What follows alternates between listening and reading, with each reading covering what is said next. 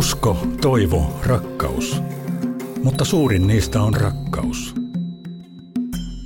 Kirkko maailmalla. Tervetuloa lähetysseuran tuottaman Kirkko maailmalla ohjelman pariin. Minä olen Anna Lundeen, latinalaisen Amerikan viestinnän asiantuntija, ja tänään keskustelemme, millaista on moderni lähetystyö Kolumbiassa ja miltä tuntuu asua monien mielikuvien värittämässä Kolumbiassa.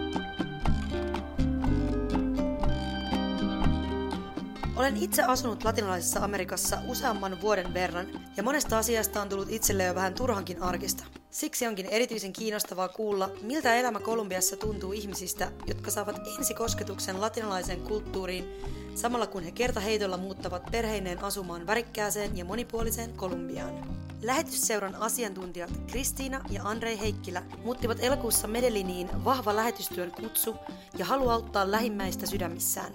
Lämpimästi tervetuloa Andrei ja Kristiina ohjelmaamme. Kerrotte, että Kolumbia on saanut osakseen paljon negatiivista mainetta, mutta että maana se on niin paljon muutakin. Arkielämää salsan ja laulun äärellä, ystävällisiä ihmisiä ja toivoa ja uurastusta paremman elämän puolesta.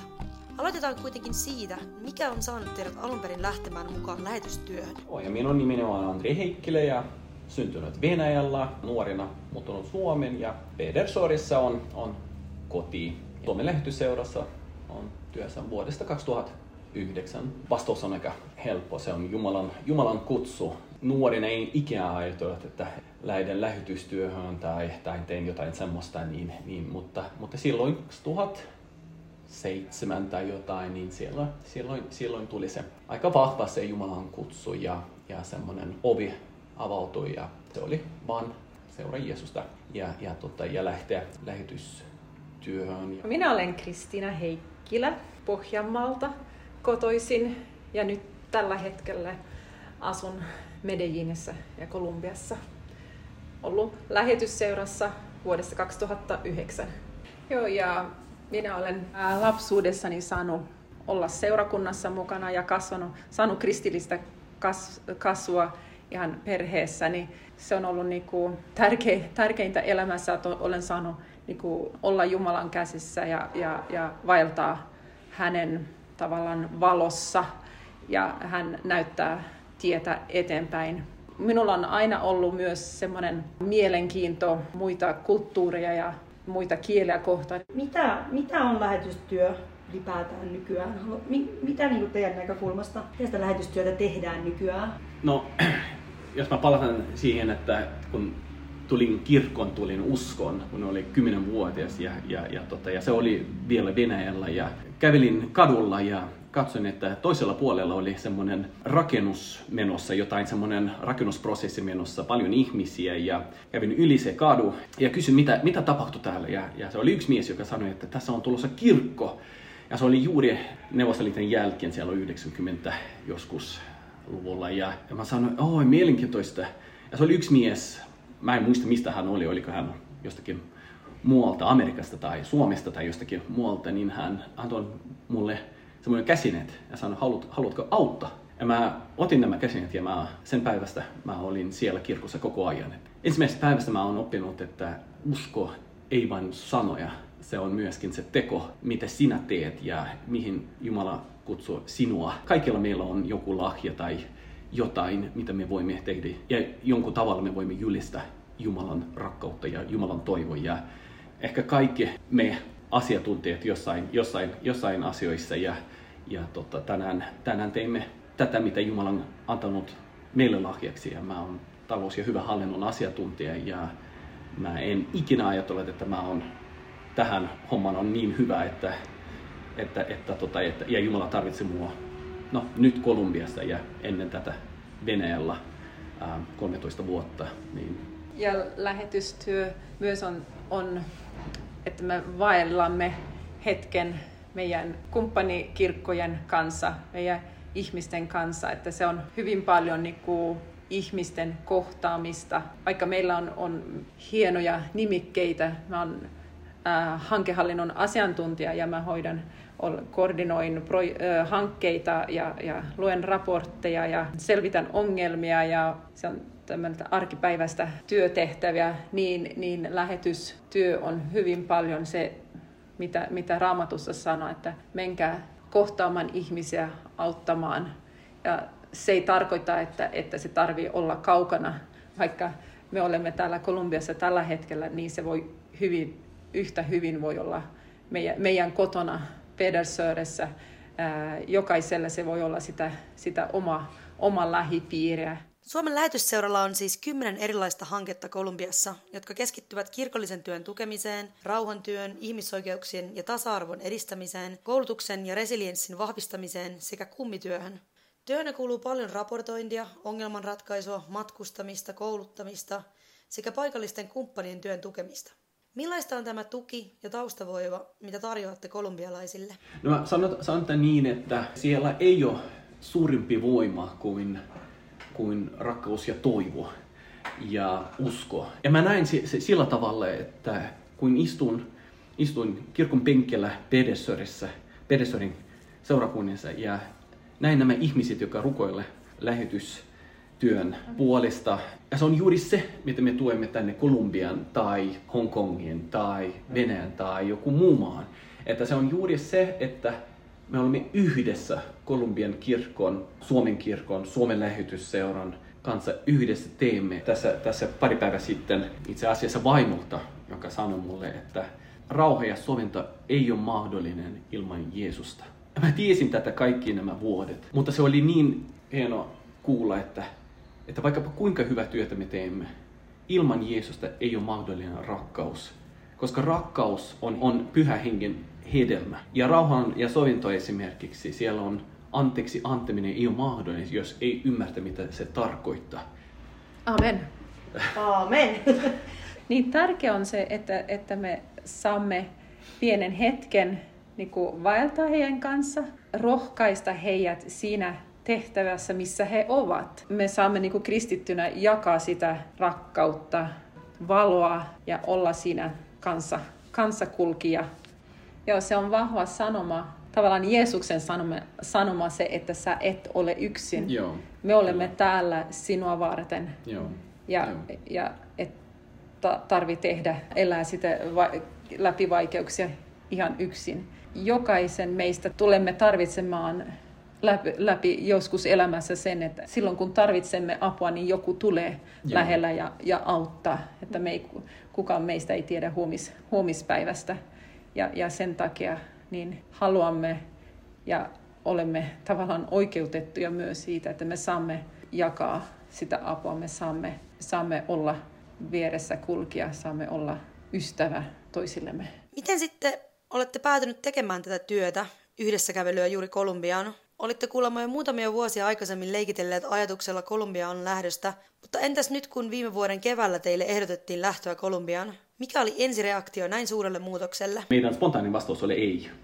Että tilanne on sellainen, että, että, että ei, ei, ei välttämättä, välttämättä, ehkä myöhemmin.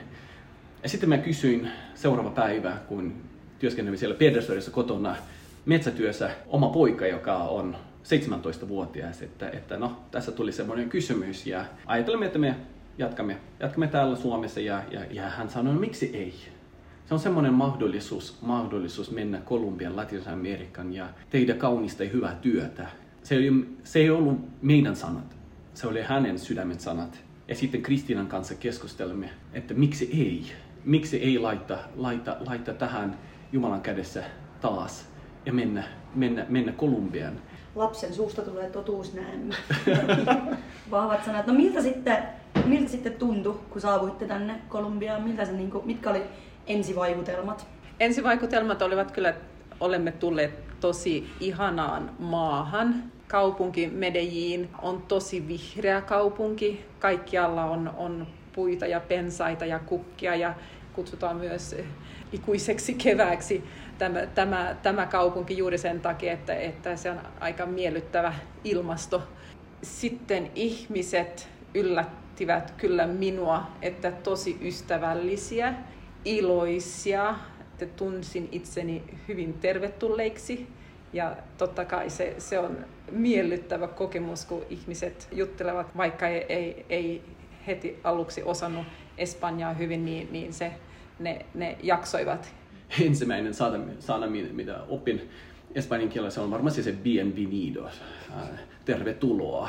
Se oli jokaisessa kaupassa ja jokaisessa nurkassa joku sanoi meille bienvenido. Sitten totta kai toinen on tavallaan niin kuin uusi asia myös meille, että ollaan semmoisessa paikassa, missä ei ymmärrä sataprosenttisesti sitä kieltä. Se on myös uusi kokemus, että, että aluksi kun piti tilata ravintolassa ruokaa, niin mitä sai sitten lautaselle, että se oli aina, mutta Google Translate on auttanut meitä, auttanut meitä tosi paljon tässä. Nyt jo osataan paljon, paljon enemmän ja pärjätään paremmin arkipäivässä, mutta minusta se on myös hyvä kokemus se, että eletään ja voidaan, voidaan sitten auttaa muita, jotka ovat samassa tilanteessa. Uskon. Kokemuksesta voi sanoa, että uuden kielen oppiminen uudessa maassa on todella opettavainen kokemus. Te olette nyt asuneet lähes kuusi kuukautta jo Kolumbiassa. Miltä tämä elämä ja arki nyt tuntuu täällä? Iso asia että meillä on turvallinen asuinalue ja lapset viihtyvät.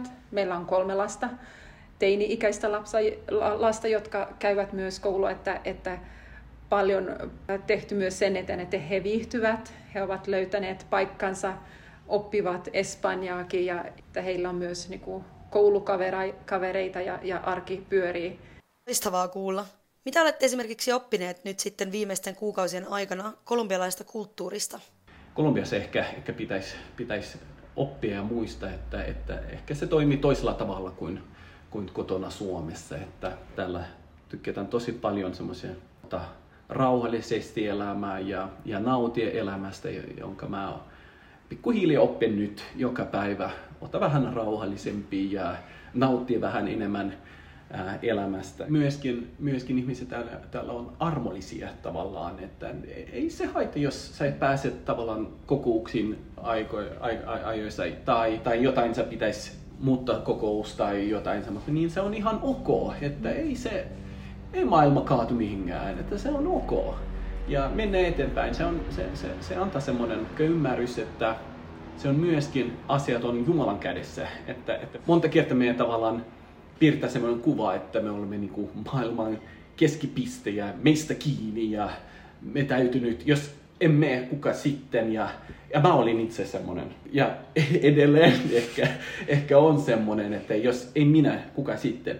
Että, että se on niin kaunista, että voimme olla tässä työssä, voimme olla Kolumbiassa, mutta pitäisi muistaa, että me olemme vain pieni, pieni, pieni tili hänen talon rakennusprosessissa. Kolumbia ehkä liittyy väliin vähän semmoisia stereotypioita ja voidaan niin kuin, maata saatetaan pitää ehkä Euroopassa vähän pelottavana ja muuta, niin pelottaako teitä Kolumbiassa? No en, en sanoisi, että, että pelkäisin. Alku oli ehkä semmoinen, että mä olin vähän niin kuin koko ajan varuillani, että, että miten tämä yhteiskunta toimii, missä voin liikkua, missä en, en on parempi etten liikoja, miten, miten lasten kanssa. Ja ennen kuin on vähitellen oppinut enemmän ja enemmän ja tällä hetkellä ainakin Medellinissä tämä on, missä me nyt asutaan, että on turvallinen paikka. Jollakin kaupungin osalla on tosi turvallista kävellä kadulla ja sitten ihan muutaman korttelin päästä voi, voi olla, että on parempi, ettei, ettei mene, mene yksin ainakaan. On hyvä olla tietoinen ja seurata uutisia ja tietää, että, että tämä, tämä maan historia ei ole niin helppo. Ja on olemassa konfliktialueita. Kun teemme työmatkoja, meidän pitää tietää, mihin mennään ja milloin. Ja tämä on tällaiset asiat, mitä meidän vaan pitää ottaa huomioon. Täytyy muistaa, että että kolumbialaiset ovat, ovat todella ylpeä ihmiset ja ne, ne haluaa myöskin kehittää omaa maa. Ne haluaa myöskin, että heistä muistetaan ei vain tästä negatiivisista asioista, vaan myöskin muista, että ei, nekin haluaa tätä konfliktia ja, tai sotaa tai sisäinen sotaa tai semmoista, vaan, vaan ne, ne, ne, ne haluaa myöskin kehittää, kehittää omaa turvallisuutta, oma maa, kaupunki ja se on tosi tosi kaunis, kaunis kulttuuri, kaunis maa rauhaprosessia, joka on alkanut ehkä vasta nyt viime vuonna ja, ja, ja tota, vaikkapa rauhansopimus on allekirjoitettu silloin 2016, niin, niin ihan se prosessi se on vasta, vasta alkanut ja se, se kestää vuodet, se on, se on pitkä prosessi ja, ja se prosessi tapahtuu kolumbialaisten sydämissä, että se, se, se kestää aika, anta anteeksi ja pyydä anteeksi. Siellä, se on pitkä prosessi ja siellä kirkko, on iso rooli. Kirkon edustajat ja kirkon työntekijät, jotka vetää sen, sen prosessi eteenpäin monilla alueilla ja monissa tapahtumissa. Ja todella kiva nähdä, kirkko on osa tästä valtava työstä. Kiitos todella paljon haastattelusta. Toivomme teille onnea, menestystä ja ennen kaikkea siunausta työhönne. Nyt lopuksi olisi vielä oiva mahdollisuus lähettää terveisiä kotisuomeen. Kiitos kaikki esirukouksista. Amen. Rukoukset kantavat meitä joka päivä. Saamme tavallaan kohdata toisiamme rukouksissa, rukouksissa ja olemme kiitollisia kaikesta tuesta, että me pystymme olemaan täällä.